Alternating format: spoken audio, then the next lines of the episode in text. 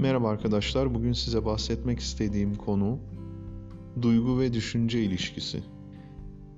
Diğer bir ifadeyle duygularımız düşüncelerimizi nasıl etkiler? Genel olarak şunu söyleyebilirim. Duygularımız düşüncelerimize zarar verebilir. Duygularımızı genel olarak söyleyecek olursak olumlu veya olumsuz duygulara sahip olabiliriz. Olumlu duygularımız sevgi, mutluluk, cesaret. Olumsuz duygular ise öfke, kaygı, üzüntü, korku, endişe şeklinde ifade edebiliriz.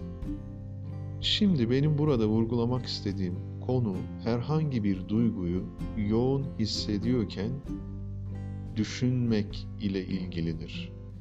Yani temel olarak söylediğim şu, herhangi bir duyguyu hissediyorken düşünmemeye çalışmak, duygunun etkisiyle, tesiriyle düşünce üretmek bize zarar verebilir.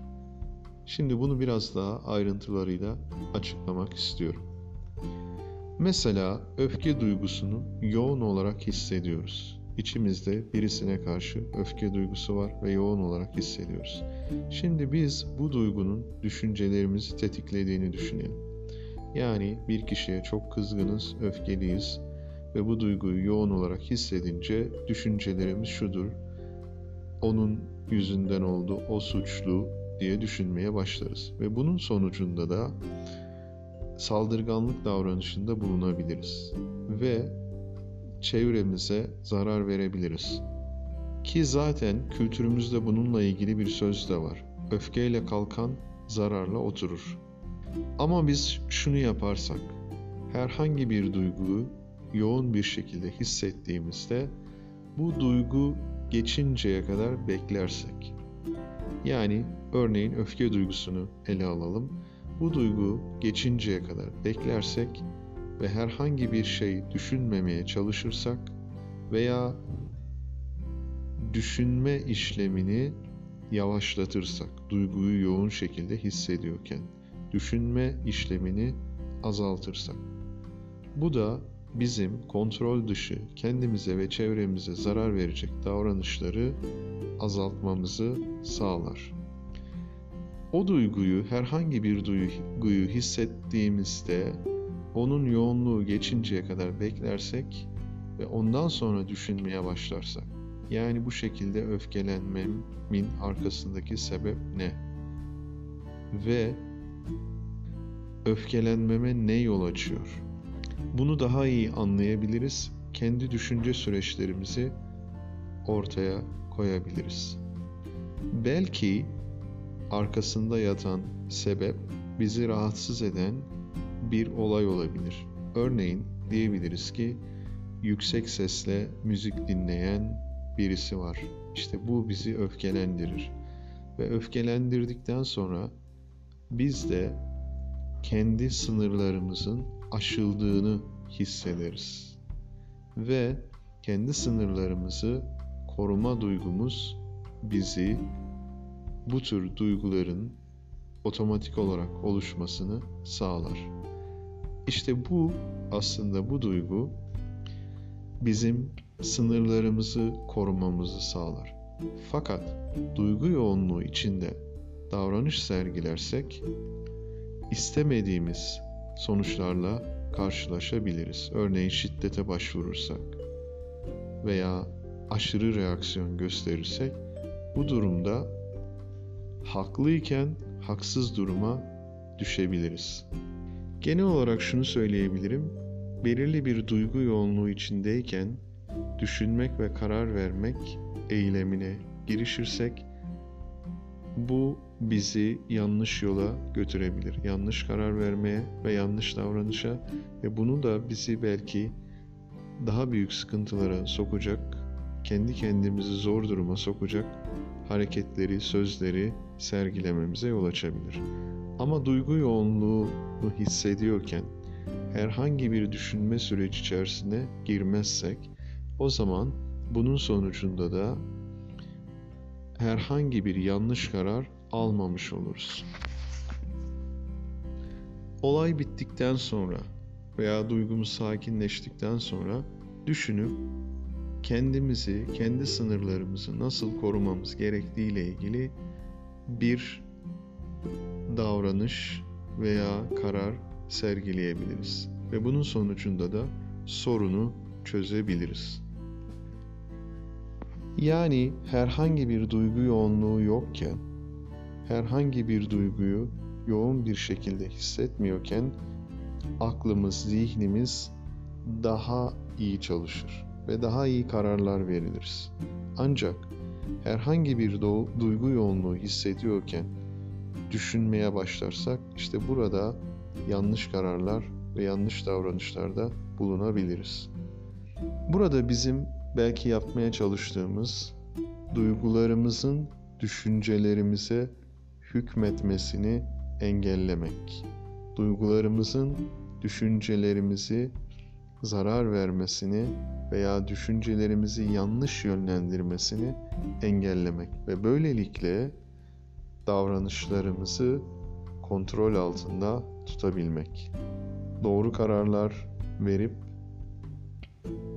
uygulamaya geçmek. İşte duygularımızı yoğun bir şekilde hissettiğimizde bu doğru kararları veremeyebiliriz. Başka bir örnek, diyelim ki bir iş görüşmesine gideceğiz. İçimizde oluşan duygu korkudur. Şimdi bu korku duygusu olumsuz düşünceleri tetikleyebilir.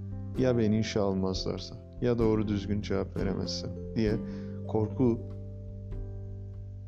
duygusu olumsuz düşünceleri tetikleyebilir ve bunun sonucunda da bizim performansımız, iş görüşmemiz kötü geçebilir.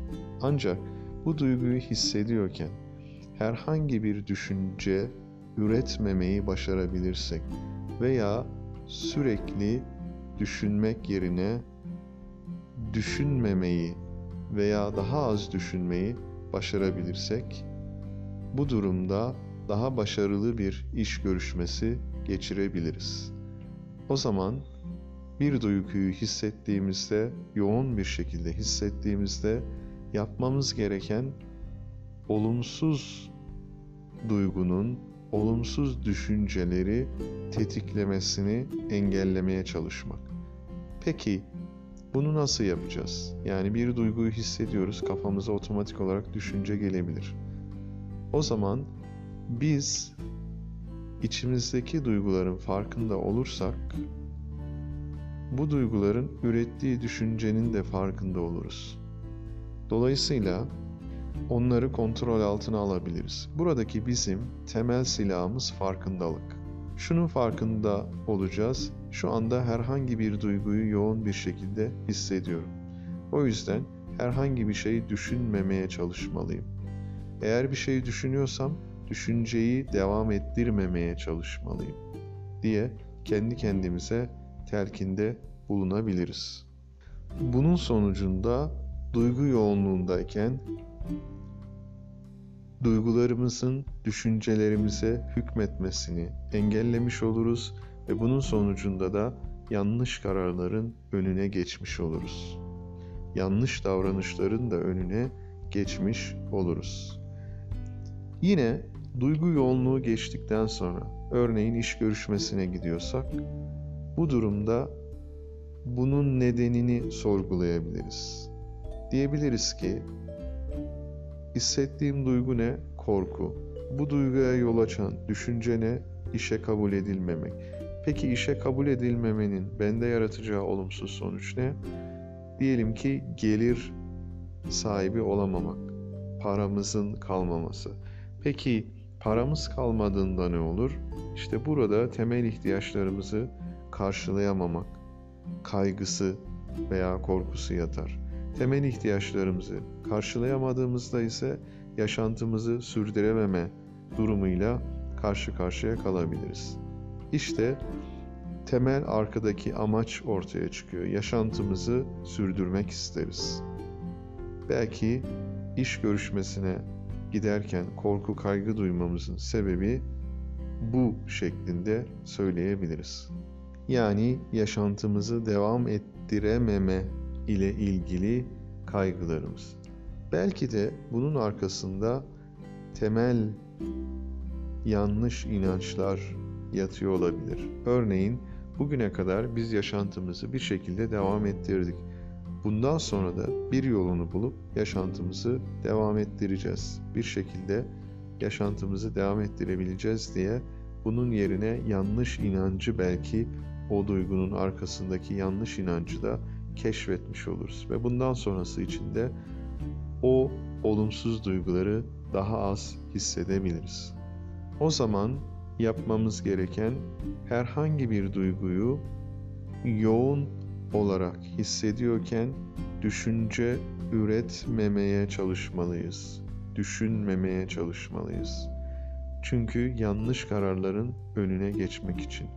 Daha sonra bu duygunun yoğunluğu geçtiğinde kendi kendimize bu duygunun neden ortaya çıktığını, arkasında hangi düşüncelerin yer aldığını, hangi temel inançların yer aldığını, bu inancın sağlıklı mı, sağlıksız mı olduğunu ortaya çıkartabiliriz ve böylelikle geleceğe dair kararlar alabiliriz. Şimdi bu noktaya kadar hep olumsuz duyguların düşünceye verdiği zararlardan bahsettik. Bu noktada şu soru akla gelebilir. Acaba olumlu duyguları da yoğun bir şekilde hissediyorken düşünme ve karar alma ile ilgili ne yapmamız lazım? Şimdi biraz da buna değinelim. Genel olarak olumlu duyguların veya olumlu duyguları yoğun bir şekilde hissetmenin ve bu hissetme sırasında düşünüp karar vermenin zararları daha az olur olumsuz durumda düşünüp karar vermeye göre. Ancak şöyle bir durum söz konusu ol- olabilir. Diyelim ki kendimizi çok iyi hissettiğimizde çok yüklü miktarda harcama yapma ve gereksiz harcama yapma davranışını sergileyebiliriz. İşte bu gereksiz harcama yaptığımızda yani ayağımızı yorganımıza göre uzatmadığımızda bu durumda ekonomik sıkıntılarla karşılaşabiliriz. İşte bu sebeple olumlu duyguları çok yoğun bir şekilde hissediyorken değil, onun yoğunluğu azalmışken karar vermek daha sağlıklı olabilir. Veya kendimizi çok iyi hissediyoruz ve çok mutlu hissediyoruz. Elimizdeki bütün parayı başkasına hediye ettik. E o zaman biz ne oldu? Beş parasız kaldık. Olumlu duygu.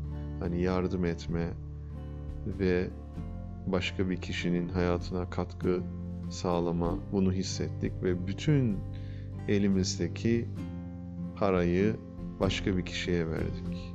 Veya diyelim ki çok yüksek miktarlarda harcama yaptık, bir şey satın aldık. İşte olumlu duyguyu hissettiğimizde bu durumda da yanlış kararlar verebiliriz ve bu yanlış kararlar da bizi sıkıntıya sokabilir.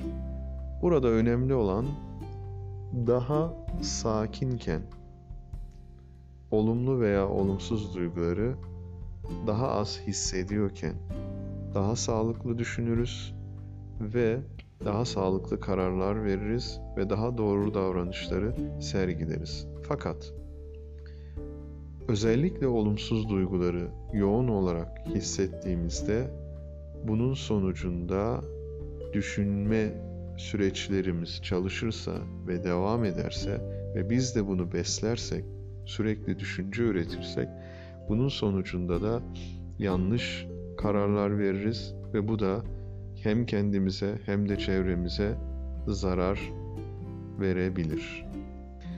Bugünkü bahsetmek istediğim husus bu kadardı. Bir sonraki yayında tekrar görüşmek üzere. Hepinize iyi günler diliyorum.